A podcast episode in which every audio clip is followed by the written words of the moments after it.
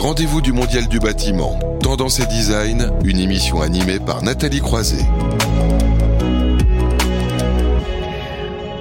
On va donc consacrer le dernier quart d'heure hein, de ce rendez-vous du Mondial du bâtiment à la séquence tendance et design. Nous nous intéressons plus spécifiquement à ce qui se passe à l'intérieur des logements et aujourd'hui on va s'intéresser au rôle de l'architecte d'intérieur dans la rénovation énergétique et écologique. Pour en parler, nous sommes en visio avec Lucie Deschamps-Lelièvre. Bonjour.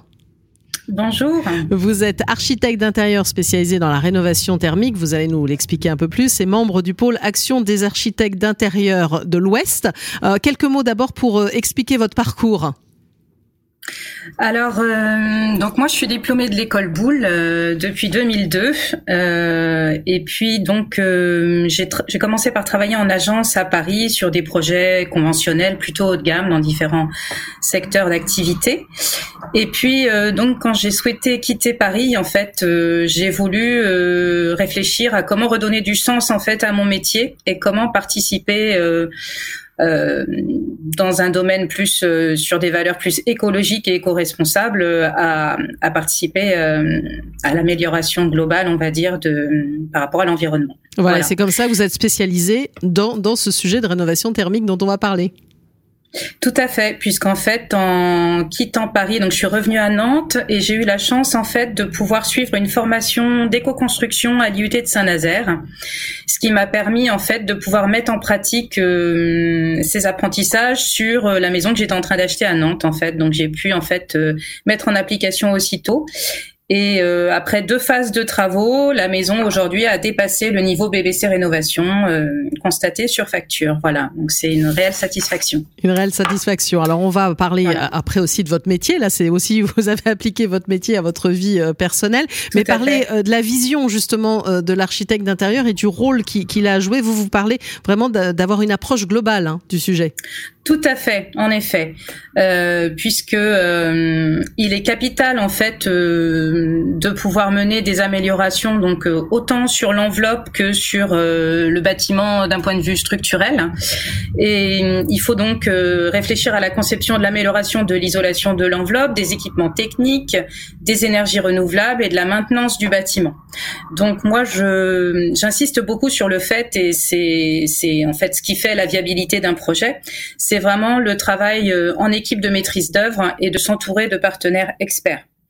Donc, euh, un partenaire euh, essentiel, c'est le thermicien, et donc il faut qu'il y ait vraiment une synergie entre thermiciens, architectes et les entreprises expertes euh, en rénovation. Voilà. Il est aussi très important d'avoir un temps de réflexion avec des, des regards croisés en fait de multiples compétences, on va dire.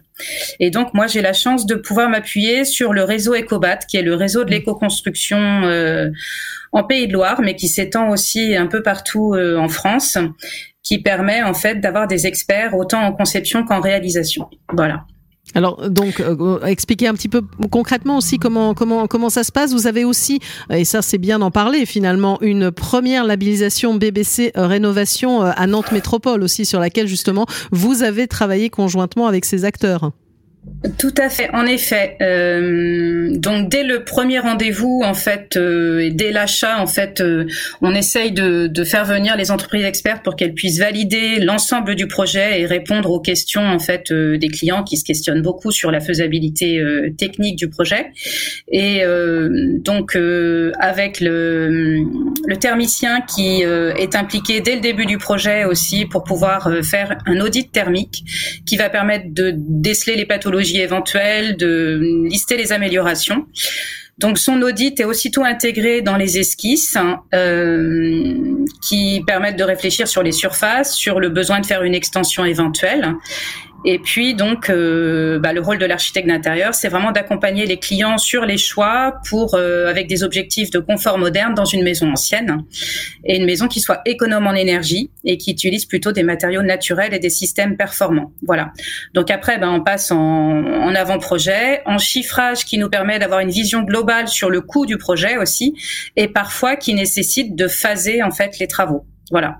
Après, bien sûr, ben, il y a le chantier avec la période de démolition qui est toujours une période un petit peu euh, parfois euh, il peut y avoir des imprévus. Et là il est vraiment important euh, capital de s'entourer de d'entreprises euh, expertes. C'est vraiment un gage de sécurité aussi pour pouvoir réagir. Voilà. Alors ce qui est intéressant aussi peut-être de parler de votre clientèle aussi puisque vous en tant qu'architecte d'intérieur vous les suivez de près. Est-ce que vous sentez aussi voilà une appétence particulière un profil particulier? Tout à fait. Euh, en effet. Alors bon, moi, c'est des c'est des projets en fait que je mène déjà depuis euh, 11 ans. Mhm. Donc, euh, j'accompagne les particuliers déjà depuis depuis toute cette période-là, mais j'ai ressenti réellement que depuis le bah, la crise sanitaire, en fait, hein, il y a eu une prise de conscience avec vraiment une volonté de pouvoir euh, améliorer son habitat et de de faire euh, de, de, de, pouvoir participer en fait on va dire aussi à, à cette cause en fait euh, qui est vraiment une urgence aujourd'hui. Hein. Et donc vous avez senti, vous avez euh, peut-être des profils. Alors ce qui est intéressant, vous avez des profils particuliers, mais aussi des professionnels aussi qui font appel à vous. Euh. Tout à fait, tout à fait, oui. Donc euh, c'est essentiellement des particuliers, mais il y a quelques projets de professionnels. Donc euh, euh, j'ai eu la chance il y a quelques années de pouvoir mener à bien la rénovation d'un ancien cinéma à Nantes, donc qui est un grand bâtiment qui a été rénové. Donc là aussi avec un audit thermique. Euh, donc une belle rénovation de qualité. Et puis après, euh, je travaille aussi sur des projets de marché public, donc avec le projet du paquebot à Saint-Nazaire, en co-traitance avec une agence d'architecture euh, ACS à Nantes. Et depuis, je me suis aussi associée avec une, une concert, une consoeur euh, architecte d'intérieur. On a ouvert notre agence donc Lucie des Bottins et on a pu euh, accéder donc à des projets comme l'école de commerce Audencia, mhm. euh, où on a fait un projet avec des matériaux de finition éco-responsables avec donc le premier ERP euh, avec du liège au sol. Donc c'est une vraie satisfaction. Donc euh, je voudrais revenir quand même sur la rénovation thermique écologique pour les maisons. Oui. Donc c'est aussi bien euh, s'occuper de l'enveloppe, donc suivant les performances que les particuliers souhaitent atteindre, euh, avec ou non le souhait de faire labelliser leur maison en niveau BBC, ce qui implique du coup d'avoir des tests d'étanchéité à l'air en début, en milieu et en fin de chantier. Mais on essaye d'aller, donc l'importance en fait en tant qu'architecte d'intérieur, c'est de mener vraiment cette réflexion globale qui va permettre d'aller jusqu'aux finitions intérieures, jusqu'à l'agencement, jusqu'au vraiment aux questions d'usage, de bien-être et de confort pour que euh, au fur et à mesure où en fait on, avance dans la réflexion thermique, on dessine aussi le projet d'archi d'intérieur en définissant euh, les agencements, les escaliers, les verrières, les bibliothèques et aussi principalement euh, les matériaux de finition intérieure. Parce qu'on j'insiste sur le fait que euh, ben de faire une rénovation thermique c'est bien on peut le faire avec des matériaux euh, conventionnels.